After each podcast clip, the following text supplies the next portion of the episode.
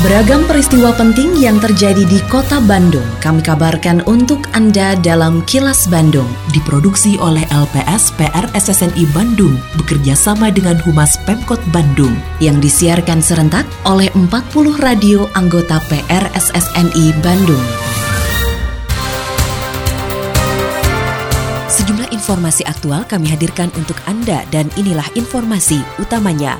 Meski kasus COVID naik, uji coba PT MT di Kota Bandung terus berlanjut. Sebanyak 900 bidang lahan terdampak double track Bandung Cicalengka. Pemkot Bandung dukung pembangunan rel ganda pada Larang Cicalengka. Saya Santika Sari Sumantri, inilah kilas Bandung selengkapnya.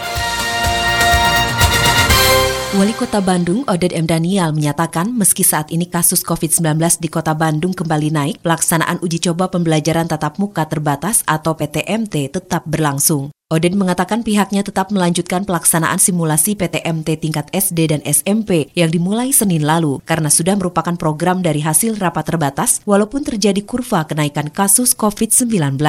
Oded berharap kasus COVID-19 di Bandung mengalami penurunan sehingga pelaksanaan PTM masih bisa dilakukan terutama pada tahun ajaran baru 2021-2022.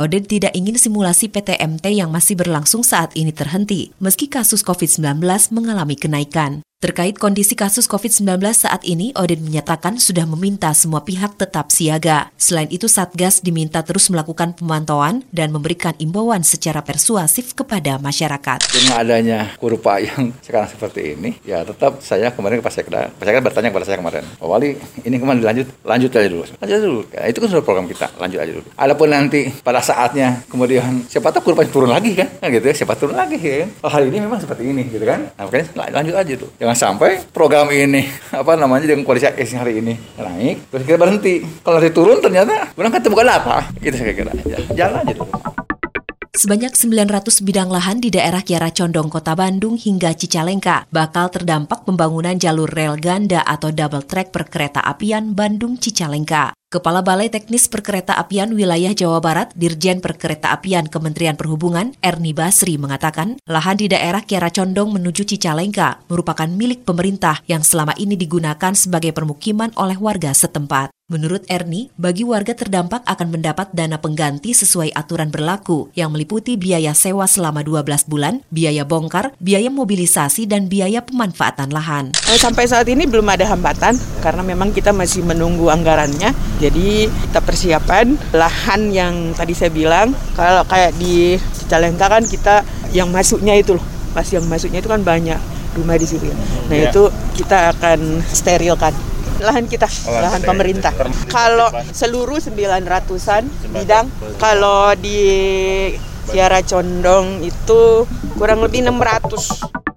Wali Kota Bandung, Oded M. Daniel menyatakan sangat mendukung rencana pengembangan perkereta apian jalur rel ganda kereta api wilayah Padalarang hingga Cicalengka. Dukungan tersebut disampaikan Oded saat menerima Kepala Balai Teknis Perkereta Apian Wilayah Jawa Bagian Barat, Dirjen Perkereta Apian Kementerian Perhubungan pada Selasa kemarin. Menurutnya pengembangan tersebut perlu sosialisasi dan edukasi kepada masyarakat, terutama mereka yang terdampak sosial di sekitar wilayah pengembangan. Oleh karenanya ia meminta kepada instansi terkait untuk terus berkoordinasi berkoordinasi dengan pemerintah Kota Bandung sehingga diharapkan pelayanan kepada masyarakat terdampak bisa berjalan baik dan optimal.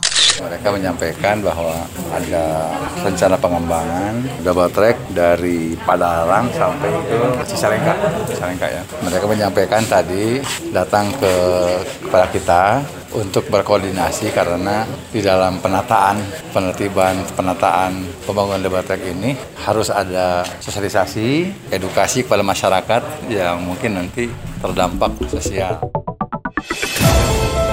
Assalamualaikum warahmatullahi wabarakatuh. Sampurasun, warga kota Bandung yang saya hormati dan saya cintai. Saya Tono Rusdiantono, Kepala Dinas Sosial Kota Bandung menghimbau kepada seluruh warga kota Bandung, para wisatawan dan para pengguna jalan untuk tidak memberikan uang atau sedekah kepada pemerlu pelayanan sejahteraan sosial atau PPKS. Di antaranya anak jalanan, gelandangan, dan pengemis karena mengganggu ketertiban umum dan kelancaran arus lalu lintas. Selain itu, saya juga meminta kepada seluruh warga kota Bandung untuk tidak menggalang dana atau meminta sumbangan di tengah jalan dengan dalih apa pun. Terlebih kegiatan itu tanpa mengantongi izin resmi dari Dinas Sosial Kota Bandung. Apabila Anda menemukan adanya PPKS maupun penggalangan dana, diminta partisipasinya untuk melaporkan hal tersebut kepada Dinas Sosial Kota Bandung. Salurkan donasi Anda hanya melalui lembaga resmi. Wassalamualaikum warahmatullahi wabarakatuh. Pelaksanaan simulasi pembelajaran tatap muka terbatas atau PTMT yang baru berjalan dua hari di Kota Bandung mendorong tenaga pendidik untuk berinovasi dalam melaksanakan kegiatan belajar mengajar. Kepala Bidang Pembinaan dan Pengembangan Sekolah Dasar pada Dinas Pendidikan Kota Bandung, Bambang Haryanto mengatakan, selama uji coba ini, guru berupaya memberikan pengajaran kepada siswa yang mengikuti PTMT di kelas maupun pembelajaran jarak jauh atau PJJ. Meski begitu, menurut Bambang, masih ada 9% wali murid di kota Bandung yang belum menginginkan anaknya mengikuti PTMT dengan alasan masih khawatir atau belum siap secara mental. Jadi ternyata dengan PTMT ini guru semakin canggih lah menurut saya jadi semakin berusaha bagaimana melayani tanpa diskriminatif dengan berkeadilan anak yang di rumah dengan PJJ-nya dan anak yang di sekolah dilayani semua. Berbagai alasan ada yang masih khawatir, ada yang mungkin belum siap begitu secara mental dan sebagainya. Tapi semuanya insya Allah dilayani dengan sebaik-baiknya oleh semua sekolah di Kota Bandung. Meski sudah mendapatkan dua dosis vaksin, Wakil Gubernur Jawa Barat UU Sanul Ulum positif terpapar COVID-19.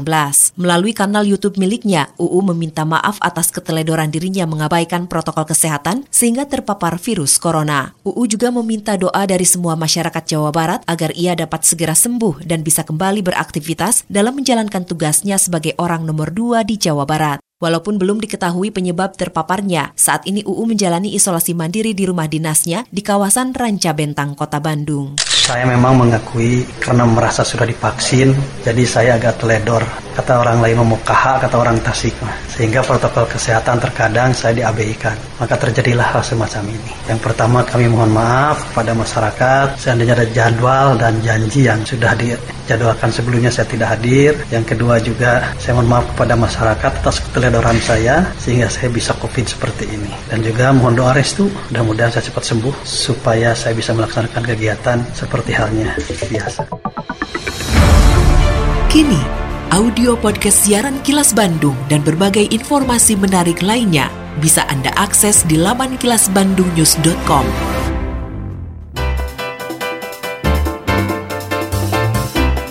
Berikut sejumlah agenda kerja para pejabat Pemkot Bandung Rabu 9 Juni 2021.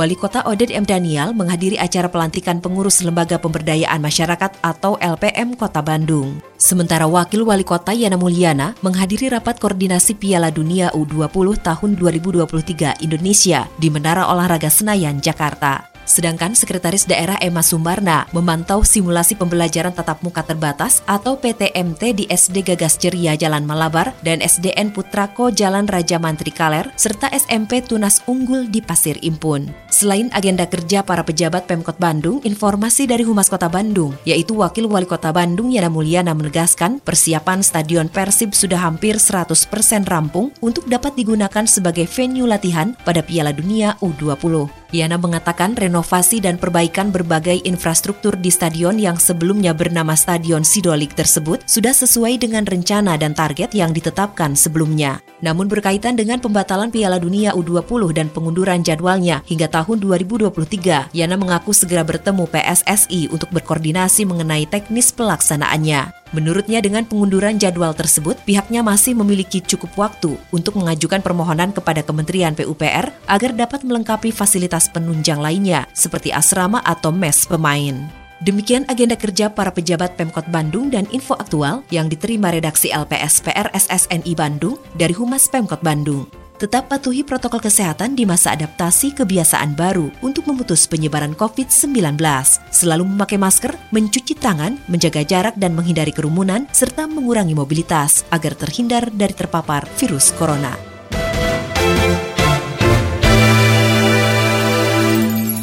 Terima kasih Anda telah menyimak Kilas Bandung bekerja sama dengan Humas Pemerintah Kota Bandung yang diproduksi oleh LPS PRSSNI Bandung.